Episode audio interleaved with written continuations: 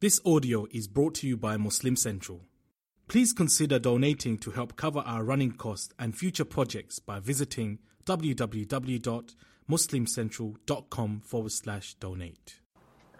غرباء غرباء غرباء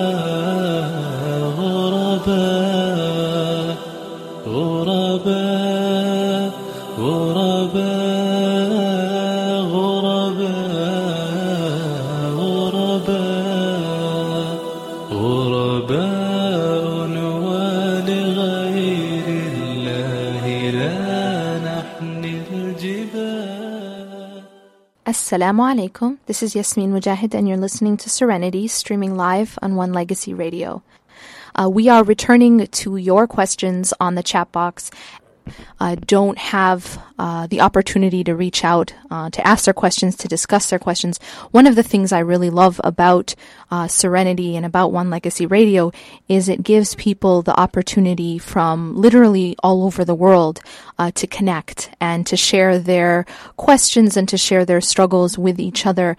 Um, and inshallah, I will try to uh, address as many uh, of your questions as I can. Uh, inshallah ta'ala. أعوذ بالله من الشيطان الرجيم بسم الله الرحمن الرحيم والصلاة والسلام على رسول الله وعلى آله وصحبه أجمعين. One of the first questions uh, that I received uh, in the chat box is a question that many, many people face. uh, and it's a question about when you are faced uh, in Islam with many different conflicting opinions. Uh, you know, there's some people who say you need to uh, practice this way, and others who say you need to practice this other way. And sometimes you become very confused as to which uh, way you should go, uh, which path you should take. I'm going to answer this question in a more broad way, and, and inshallah, uh, hopefully a deeper way, because this is not just you know restricted to uh, fiqhi opinions, right? It's not just restricted to how do we pray properly, uh, or, or or where do we hold our hands when we pray, and and uh, those types of details. But I think it's a bigger question of how do we make decisions? Uh, how do we know which way to go? And so I want to talk about it from that uh, perspective as a grander question. It isn't again just. Limited to issues of fiqh, but it's actually uh, every day of our life we're faced with with choices, we're faced with questions, and sometimes the answer is clear, and sometimes it isn't clear. Sometimes we're faced with two uh, different paths, or, or three or, or more, many paths, uh, and we have no idea which one to take. It isn't always so clear that this is the right answer and this is the wrong answer, and I need to push myself to take the right answer. But sometimes they all look equally uh, plausible or equally good, and we have no idea which one to take.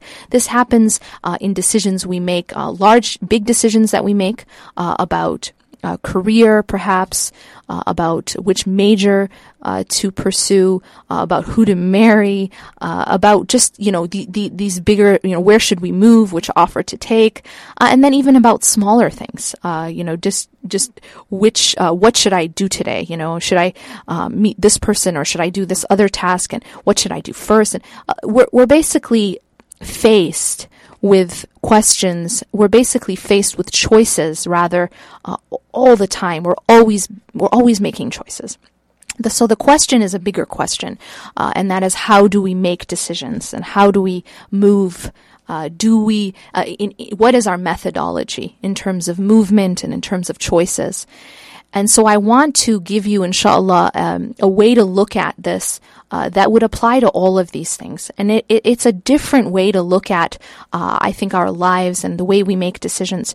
Mostly the way that the, the, the conventional uh, method, I would say, of making decisions or, or movement is basically a self sort of um, propelled or self oriented type of uh, of methodology. What that means is that I rely on myself to make decisions.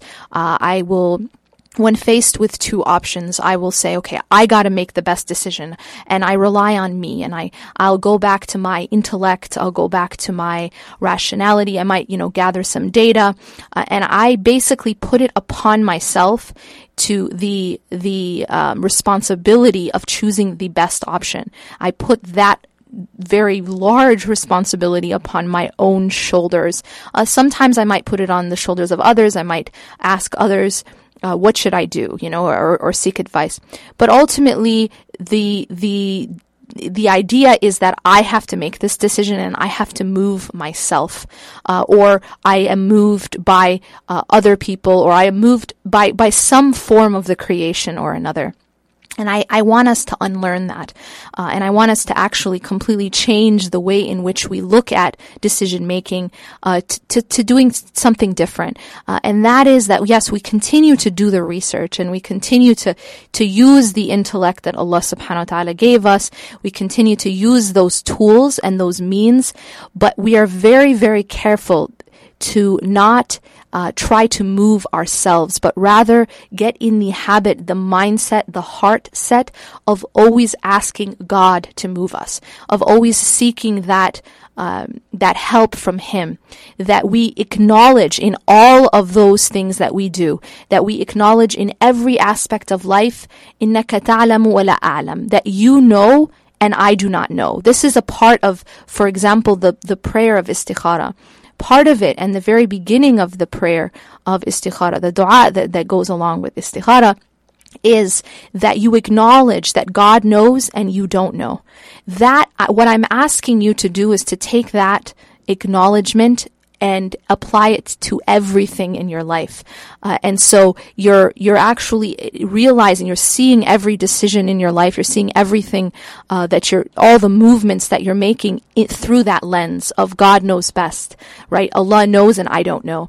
So when we make our movements and when we uh, we, we use the tools that, that God gave us, but all along we, we know and our heart is seeing this reality uh, of Inna katalam wa la a'lam. Indeed, you know and I don't know. Uh, so this then applies practically on every level. Uh, when we're going to make a big decision, we turn to Allah subhanahu wa ta'ala and we ask Allah to take us to the best decision. Instead of saying, this is what I want, or this is what I think, or this is what I see. Instead, we say, this is what I think, but Allah knows best. Instead, we say, Allah subhanahu wa ta'ala, we ask Him to push us and to take us to the best decision. This applies to career choice. This applies to, uh, you know, schooling. This applies to marriage. This applies to every single aspect of our life. And it also applies to religion. What I advise you to do, because yes, it's true, there are so many different apparent ways, right? And even if we say, okay, I want to follow the path of uh, Islam. We've chosen that. Walillahi. Even within that, there's so many differing opinions sometimes, uh, different ways to worship God. Do I, you know, do I, I want to worship God, but do I do it as a doctor or I do it as a writer? Um, you know, how, what is the best way to do this? Uh, and, and so what I would say is, we, we really need to go back to this understanding of God knows best. And we ask Allah subhanahu wa ta'ala to guide us. We ask Allah subhanahu wa ta'ala to lead us in that direction that is most pleasing to Him and that is most khair. Uh, and, and, and one dua that I would uh, recommend to you uh, specifically with regards to issues of religion, where you're trying to figure out which path to take, or do I practice this, or do, do, do I do this, or do I follow this fiqh opinion or that, um, you continue to do your research, you continue to use the means available to you uh, through knowledge and through intellect and through understanding. But, but one thing ultimately is no matter how much information you have, and no matter how much uh, even schooling you have, if Allah subhanahu wa ta'ala does not guide your heart to the truth, you will never find it. So it's very important that we realize that. And alongside the efforts that we make to find truth is, is, is first and foremost, we ask Allah subhanahu wa ta'ala to guide us to truth. And one dua that is, that is specifically, um, for that is Allahumma arina al-haqqa haqqan wa arina al-batila batilan warzuqna ijtinaba.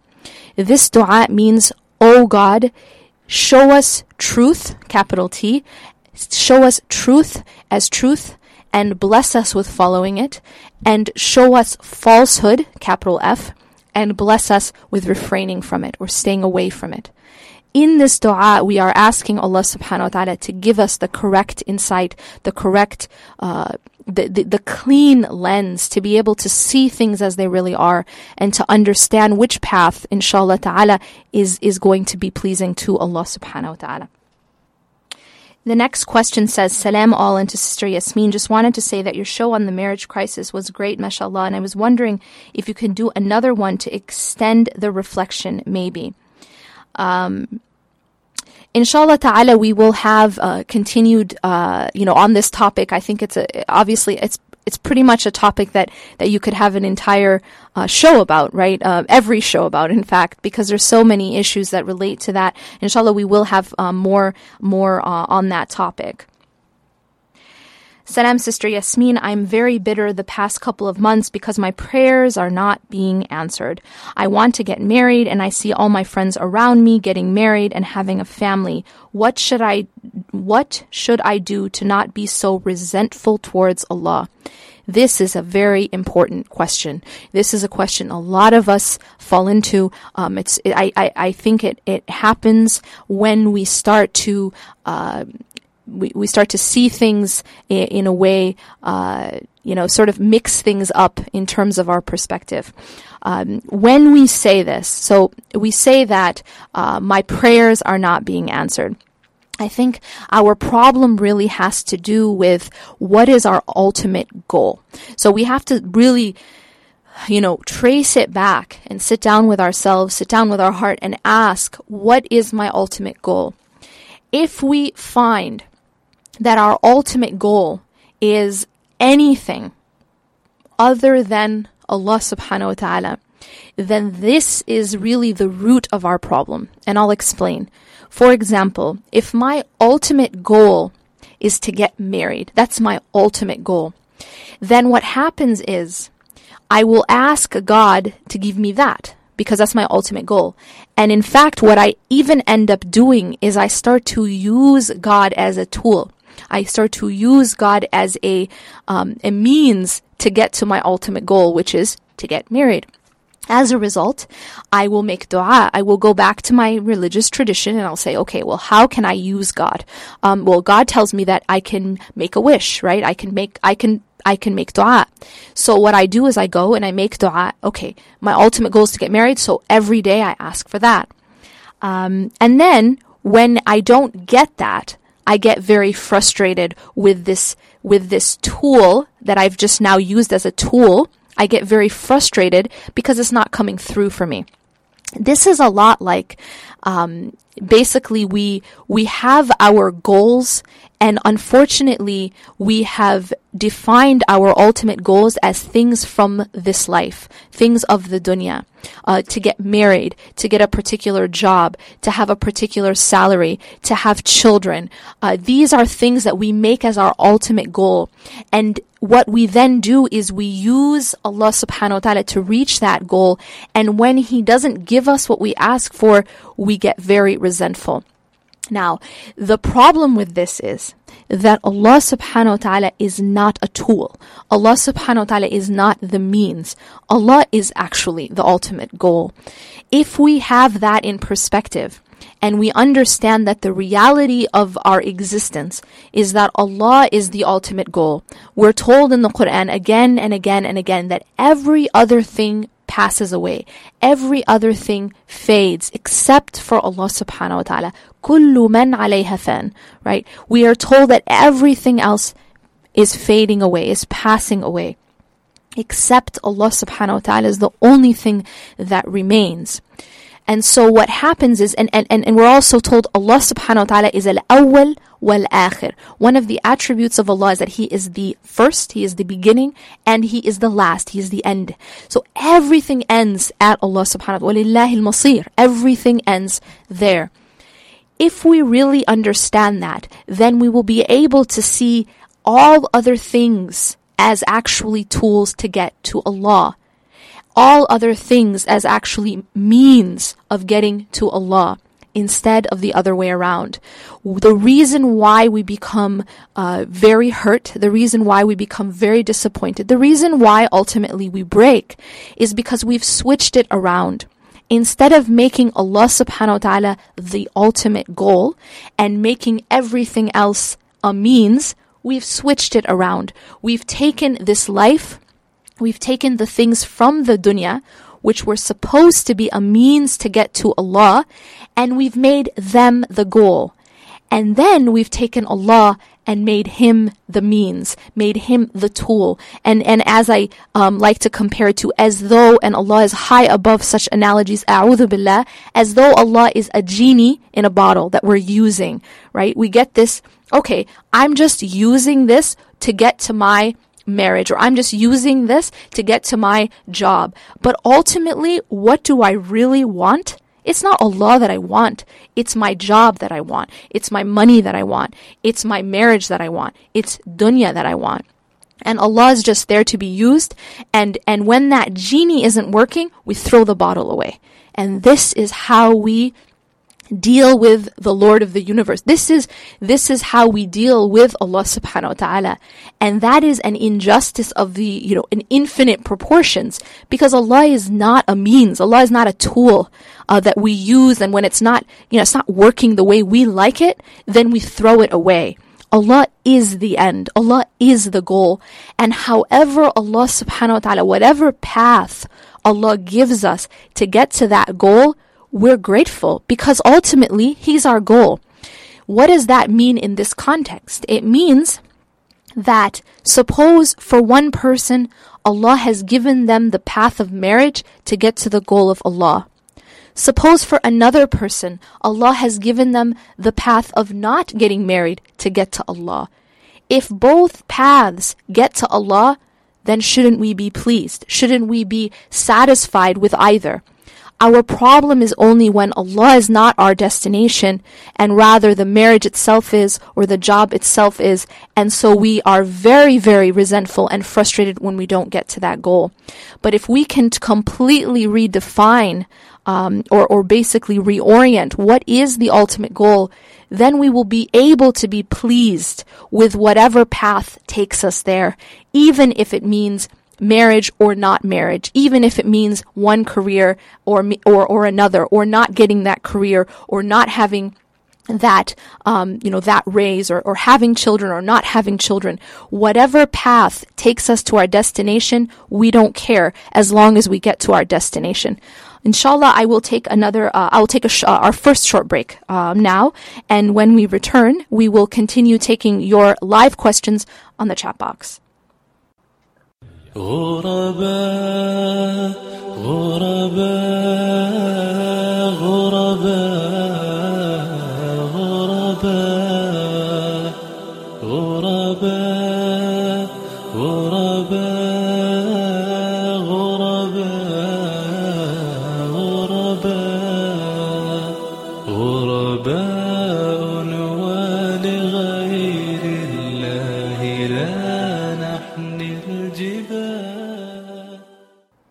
Assalamu alaikum. This is Yasmin Mogahed, and you're listening to Serenity, streaming live on One Legacy Radio.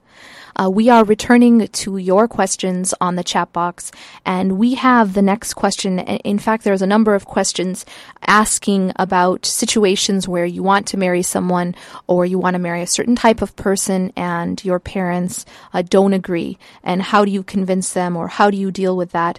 Uh, we also have a question about how to deal with a uh, rejected proposal.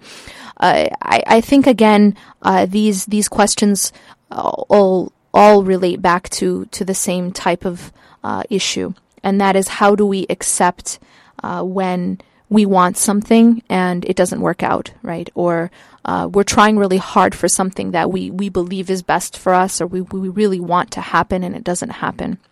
And uh, to kind of give you an illustration of, of how one way to be able to see the reality of this, uh, I'll kind of give you a story. Uh, and it's a story about uh, something that uh, happened with my son when he was about two years old. Uh, what had happened is that that's kind of the age where kids are are trying to be very independent, right? So he was trying to assert his independence by trying to get himself out of the car on his own and doing his own thing. So I was close by watching over what he was doing. And as he's getting out of the car, you know, he's, he's, you know, he's handling it and he's fine. And he's about to close the door. And I notice at this point that if he does, uh, if I allow him to close the door on his own, he's um, going to hit his head, that the door is going to hit his head. I can see that this is going to happen. He, uh, on the other hand, does not see that that would happen. Uh, so what I do at that point is I go and I, I carry him and I close the door myself. Well, you can imagine uh, how upset he got. Uh, he got very, very upset because I didn't let him close the door. And as you know, um, anyone who's dealt with two-year-olds uh, knows that they get very upset if they don't get their way, um, or if you know, sometimes they really want to do things on their own and be independent. And if it's done for them, they get very upset. So he had a, a meltdown at this point. And and when you ref- when I was sort of reflecting on that story, it really uh, within it was a lesson because a lot of us uh, as adults are just like that two year old.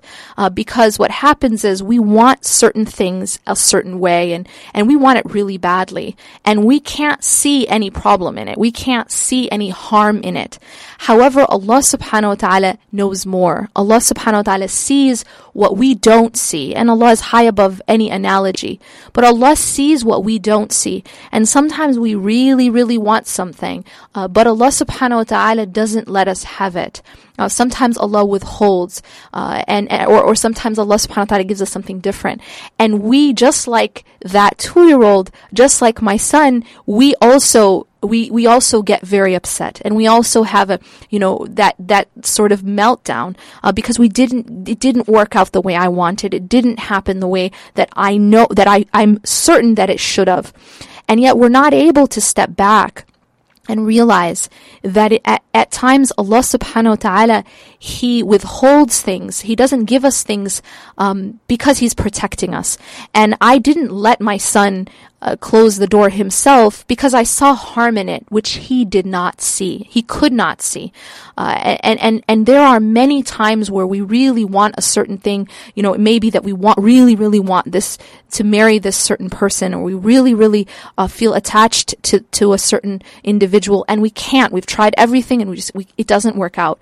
Uh, either because of parents or because of one reason or another, it doesn't work out and it's very hard for us to let go sometimes.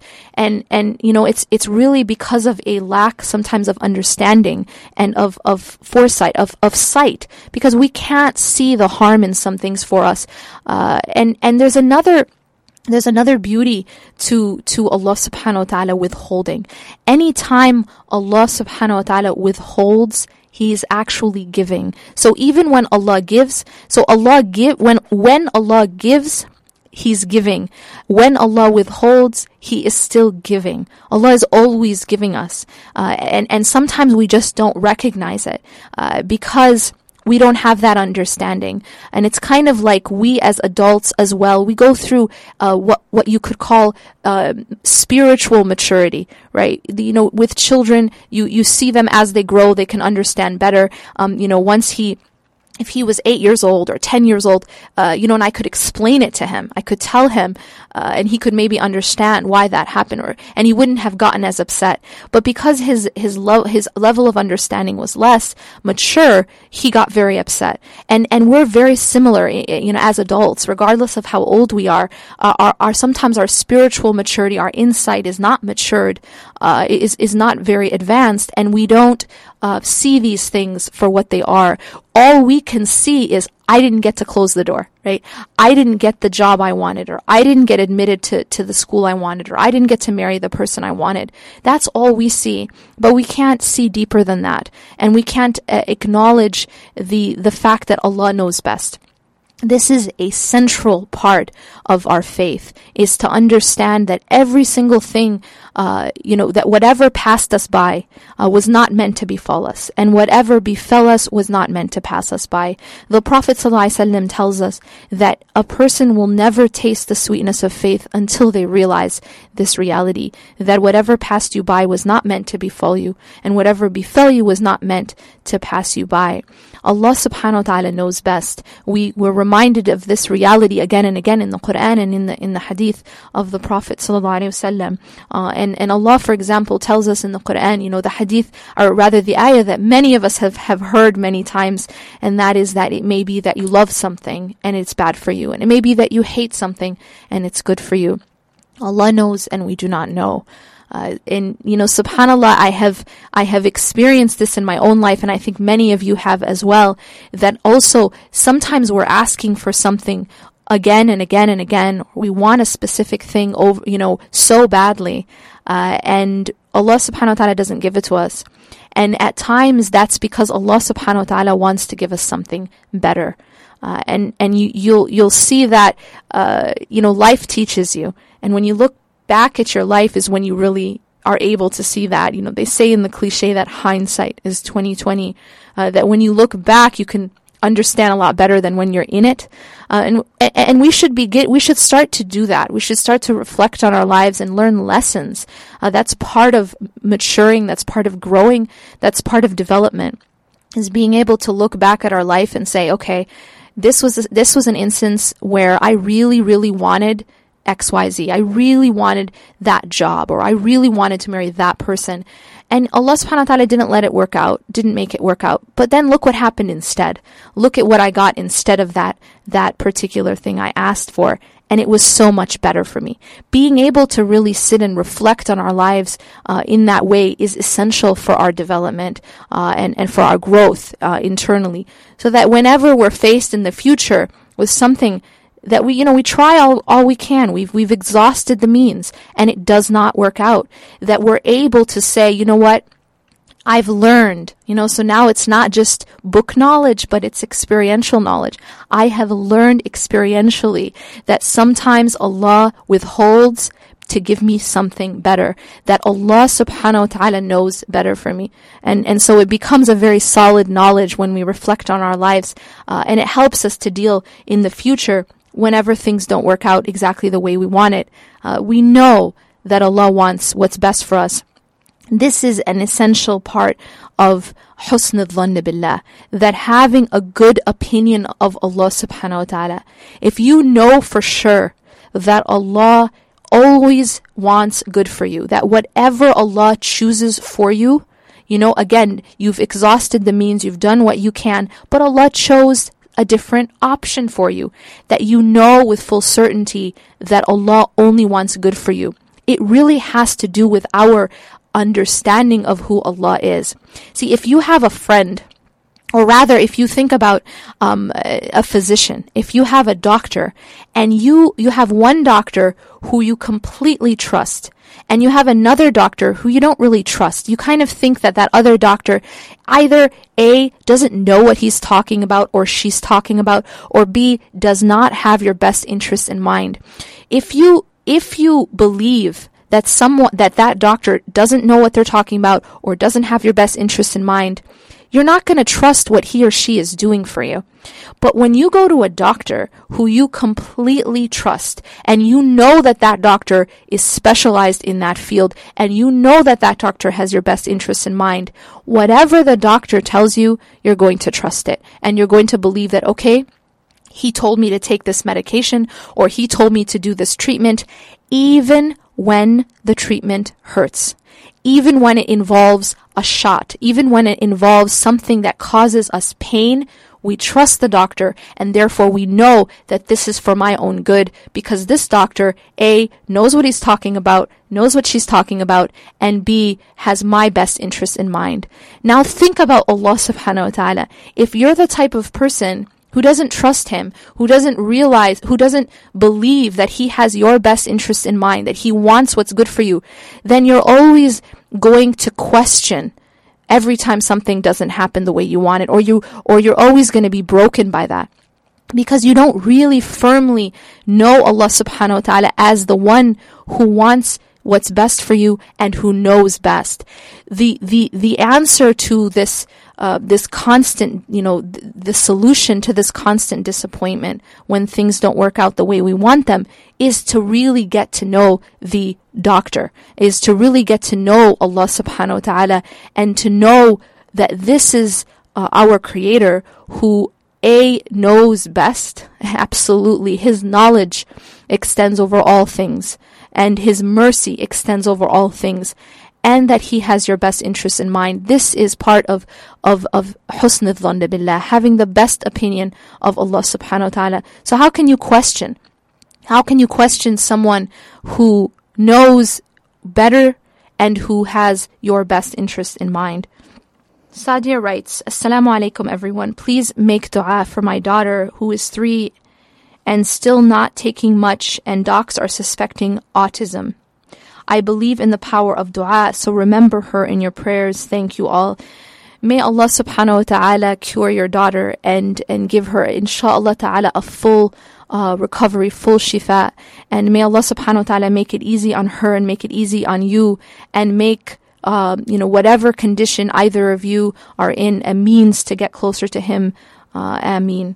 Layla writes, Will I ever find a practicing Muslim husband if I have a past? I have started practicing Islam more recently, but seems like my past will affect my future. I am quite worried about finding a good husband. Uh, Layla, what I say to you and to all those who, who have a past, um, which is which is, you know, I, I, think that there's different ways to look at this, but um, none of us are perfect. Uh, we we we all uh, have mistakes that we've made. Uh, so in that sense, we all have a past uh, in one in one way or another. Uh, however, what we need to realize is this: a couple things. One is all rizq, all provision comes from Ar-Razzaq. All provision comes from Allah subhanahu wa ta'ala and your good husband uh, is also a provision, is also a rizq. You should never fear your um, rizq, like you should never fear that your rizq will not come if you are seeking it from Ar-Razzaq. If you're seeking your provision from the provider, from the most generous, Allah subhanahu wa ta'ala um, is Al-Kareem as well. Allah is the most generous. Uh, someone who is the most generous loves to give. Allah subhanahu wa ta'ala is Al Wahhab, uh, the one who loves to give gifts specifically. Uh, so Allah is, is, is all of these things when, when it comes to giving, when it comes to generosity, when it comes to provision. Now, you also spoke about your past, meaning sins, right? Um, Allah is also the most merciful. Allah subhanahu wa ta'ala is also Ar-Rahman and Ar-Rahim and at Tawab, Allah is also um, the one who uh, loves to forgive and forgives again and again and again and forgives even the greatest of sins. Uh, so really, you know, we only really start to worry about these things if we if we think that there's a limit, right? We only worry about our provision if we believe that there's a limit in the source of provision. That's the only time we would worry, right? It's kind of like in Ramadan. Um, everyone's really hungry. And if if if people believe that there's only a limited amount of food that's kind of when they start to push and shove and and and, and budge in line right? Um, but if you thought that there was an unlimited source of food you really wouldn't be too worried. You don't need to push, you don't need to shove, you just, you know you're gonna get your food. There's no limited quantity, there's no limited source. You know, it's like Black Friday deals, right? You have, um, that's how they do it, is they, they want, they, they have a limited amount of really, really good deals, uh, and that's how they get you to the stores, right? So they have a limited amount, uh, it, you know, that supply and demand. So they have very, very limited supply, and then you have this huge demand. So how do people act? Well, um, you know, one year there was a woman who was like using mace on people, like literally, uh, because she needed to get her video game for a, a, certain amount, you know, a certain price, and she knew that, that, that there was a limited quantity, uh, a limited supply. This is how we act as human beings when, when we feel that the supply is limited. Uh, we start to become anxious, right? But if we knew that it was an unlimited supply, an unlimited source, then we don't feel anxious. We don't worry. Uh, this is really how we, we cure the problem of anxiety when it comes to rizq. Is if you thought that your rizq was limited or the source of your provision was limited then it makes sense to be worried. But when you know that it comes from an unlimited source we're told in a hadith qudsi that if every single human being, if all creation, if all of mankind from the beginning till the end came together and asked Allah subhanahu wa ta'ala for something. Also think about all, from all time, uh, asked Allah subhanahu wa ta'ala for something. And if he were to give every single one of them what they asked for, it would not decrease his kingdom any more than a, than a needle decreases the water from an ocean when you dip it into it. And, and so this is who we're dealing with. We're dealing with Allah subhanahu wa ta'ala who's, who's a source that is un, unlimited, is a source that is, that is un, that is unending and does not diminish.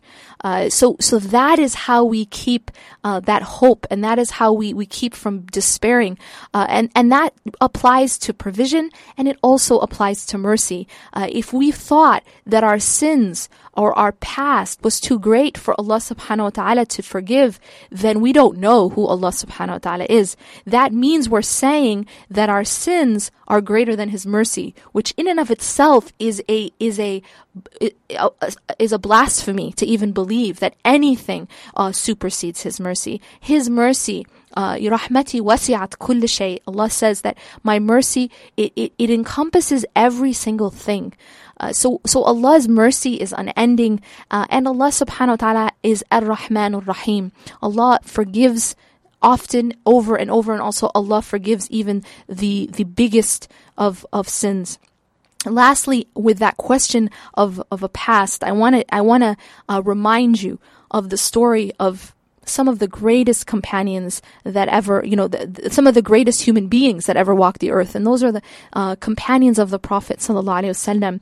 When you look at, for example, the story of Umar radiallahu an, it is such a powerful lesson in Allah's power to to transform and and and Allah subhanahu wa ta'ala's power to to completely erase a, a quote unquote past.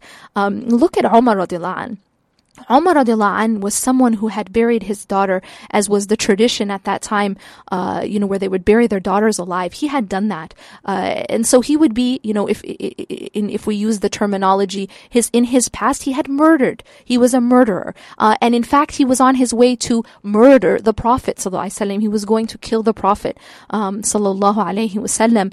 And look at what he became. You know, he was someone who had a past and he had more of a past than any of us do. Uh, and yet Allah subhanahu wa ta'ala you know, completely turned it around and he ended up being one of the 10 promised Jannah, one of the greatest people uh, to walk the earth. The person who the Prophet ﷺ said, if there was any other prophet, you know, uh, other than those who Allah chose, it would be Umar radiallahu. So, you know, this is, this is really where we have to come back and, and understand who we're dealing with. We're dealing with Allah subhanahu wa ta'ala. We are not dealing with some limited quantity or some limited source of mercy or provision. Uh, so, so what I say to you is, is never, never worry uh, that Allah subhanahu wa ta'ala can't provide. Just make sure that you are making Allah what you love most. And that's key. Uh, that you, that you, that what you love uh, and what you fear and what you hope in most is Allah subhanahu wa ta'ala. When you do that, He takes care of everything else. Uh, inshallah, we will take another short break uh, now, and when we return, uh, we will look again at the chat box for your live questions. غرباء غرباء غرباء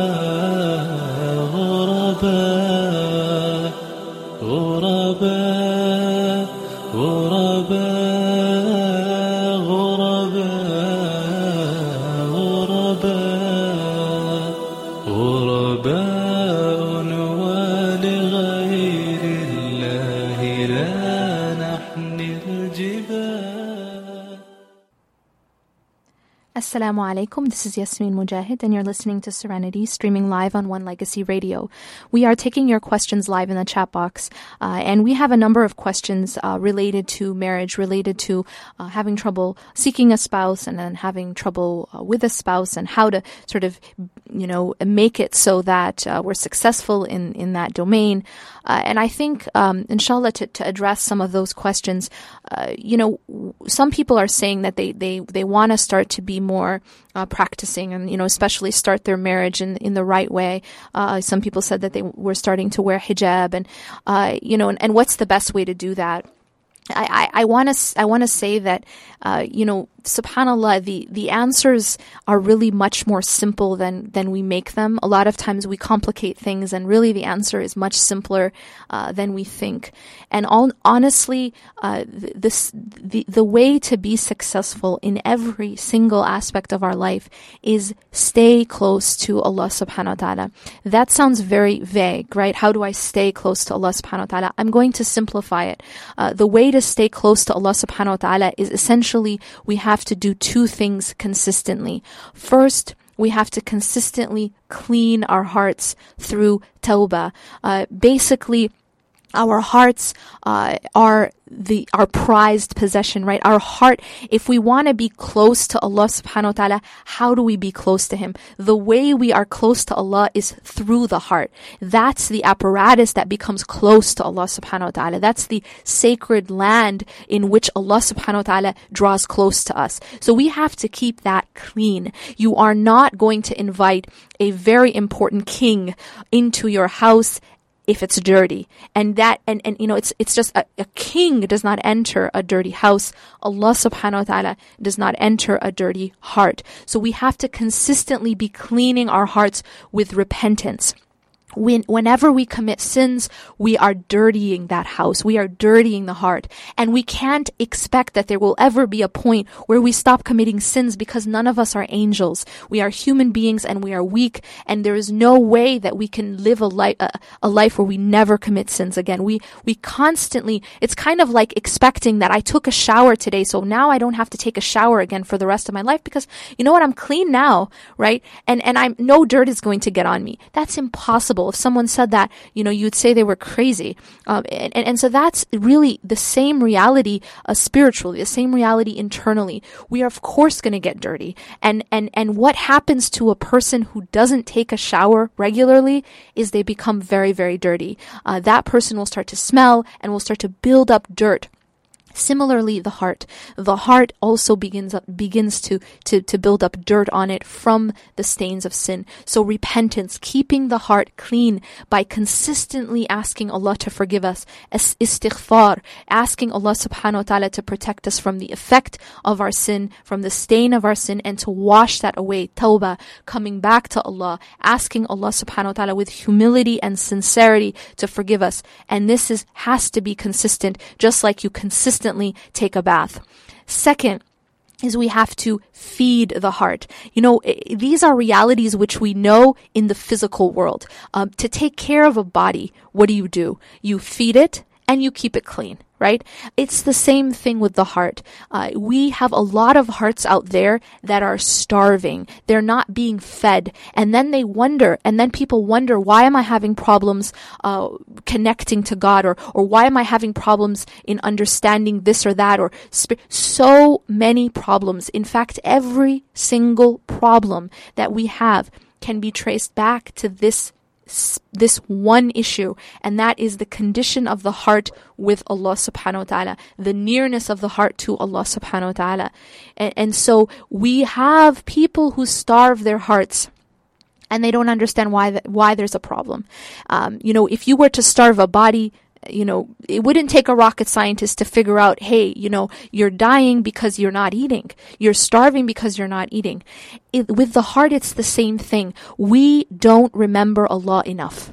We don't have enough dhikr in our life, enough remembrance. When we say dhikr, dhikr, remembrance is this, is this umbrella term, uh, which includes any type of remembrance. It includes the dua that we make. It includes prayer. It includes reading Quran. It includes seeking knowledge. It includes being in the company of those who are remembering Allah. It includes halaqat and classes and lectures online. All of these things are ways to remember Allah. Athkar, when we say in the morning, when we wake up, subhanallah, Allahu Akbar, all the ad'iyah that we say throughout the day, these are all under the, the overall umbrella of dhikr. And it is that dhikr which is the food of the heart if we are if we are not giving our heart enough of that food, guess what? It's going to starve. And eventually the heart becomes diseased and, and it can die. That heart is not going to be healthy, and a healthy heart cannot be close to Allah subhanahu wa ta'ala. A, a, a, a heart that is not healthy cannot see things properly, cannot understand things properly, and is going to have a lot of problems. So when you ask you, you know, you ask these questions of how do I make it right if it's wrong, or how do I, you know, how do I start off on the right foot? How do I get closer to Allah subhanahu wa ta'ala? How do I keep this problem from happening? How do I uh, deal with this uh, pain that I'm de- all of these questions, the answer comes back to this one issue, and that is keeping your heart healthy with Allah subhanahu wa ta'ala. And very, again, it is very, very simple. Um, it has to do with cleaning your, cleaning your heart from the sin through tawbah, repentance consistently, and feeding and nourishing your heart with food through the remembrance of Allah.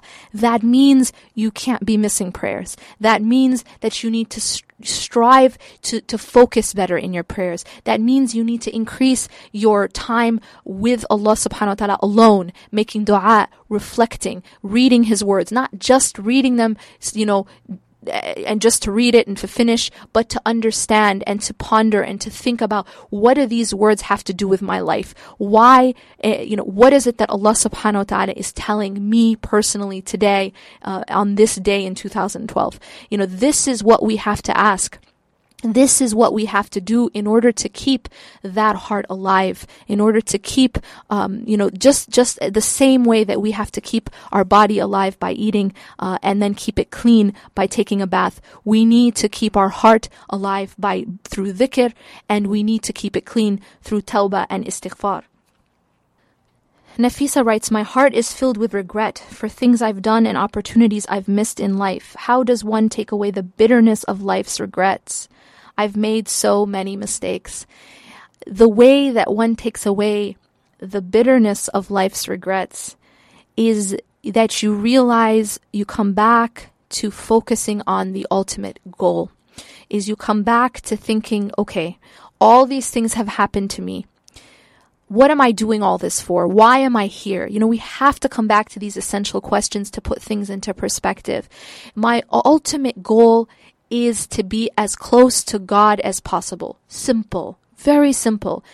All the things that have happened in my life, if they take me closer to that ultimate goal, then I am thankful for them. How can you regret anything that happened in your life if ultimately it brought you back to God? How can you possibly regret anything that happened in your life if ultimately it brought you back to your ultimate goal, to the definition of success. It wouldn't make sense that I would regret something that made me successful. Our problem is that we have the wrong definitions of success and we have the wrong definitions of failure. If we can redefine correctly what is success, capital S, right? Al-fawz, al-azim, right? The real success. And what is failure? The real failure, capital F, that, that those people who really have lost. If we can redefine what those things mean, then we can put everything back into perspective. If we can redefine success as being that one who Allah subhanahu wa ta'ala is pleased with after this life has passed, after this whole illusion, this, this blink of an eye of a life has passed, this blink of an eye of, of a dunya, of a world has passed, the one who Allah is pleased with, the one who Allah has forgiven. And, and when Allah subhanahu wa ta'ala says, وَمَنْ زُحْزِحَ عَنِ النَّارِ وَأُدْخِلَ الْجَنَّةِ فَقَدْ فَازَ It's really very simple. The definition of success. The one who was just barely saved from hellfire and entered into Jannah, indeed, he has succeeded. That is success. And if, if, if anything that happened in your life ultimately brings you to success, then how can you regret it? It doesn't matter what it was, but if it brought you to success, then that's the definition of happiness. That's the definition of gratitude. Thank God I was successful. Uh, again, um, we have to redefine success. We have to redefine failure.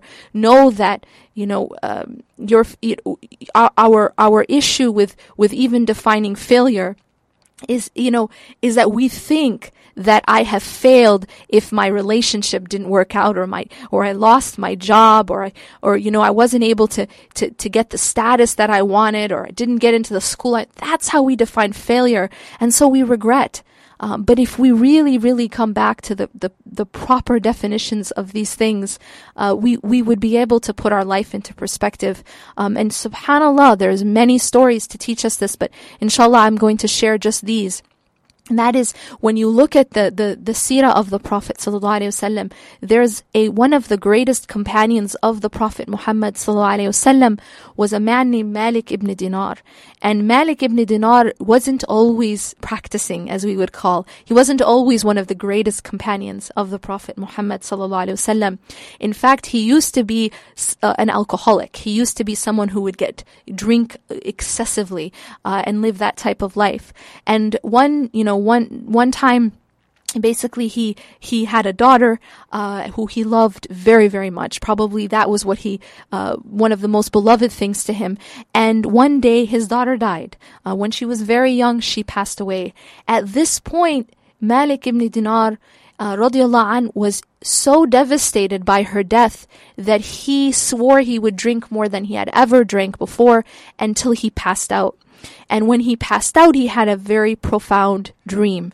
Uh, in that dream, he saw himself running away, trying to escape from a, a giant snake. And he sees an old man and he says to the old man, Save me. But the old man says, I'm too weak to save you.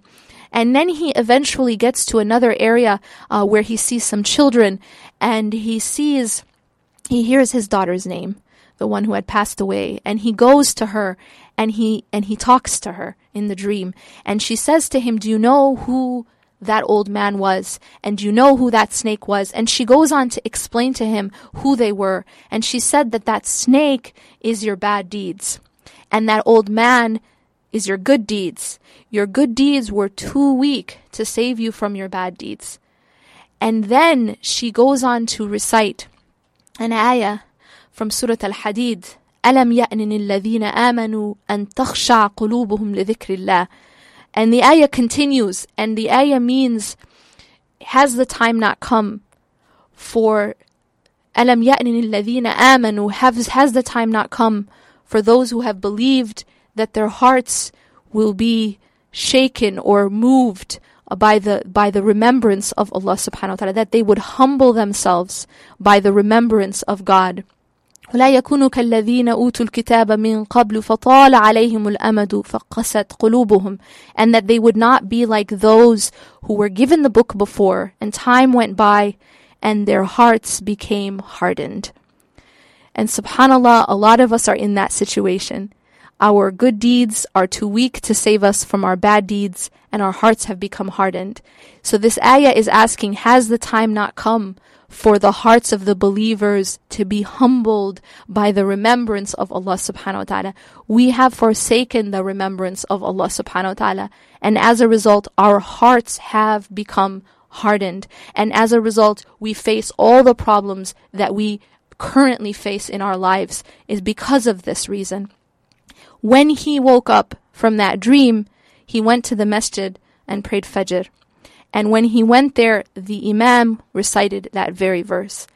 And he goes on to explain that from that day on, his life just transformed. He transformed his life and he became, he went from being this, this alcoholic with a quote past, uh, to being one of the greatest companions, uh, ever to walk the earth. And one thing that we can learn from this among many lessons is it was a tragedy.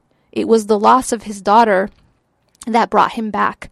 It was the it was a tragic event. Uh, it was a painful event. It was a loss that ultimately brought him back to ultimate success. Uh, so we see here that that isn't something that when you look at it from the larger scheme of things, right? When you widen the lens and you really see it, yes, he lost some time with his daughter in this life. But because of that event, he eventually, it, completely changed him. And as a result, he ended up being one of the greatest and nearest to Allah subhanahu wa ta'ala, one of the greatest companions, one of those nearest to Allah. And now, inshallah ta'ala, he will be with his daughter forever.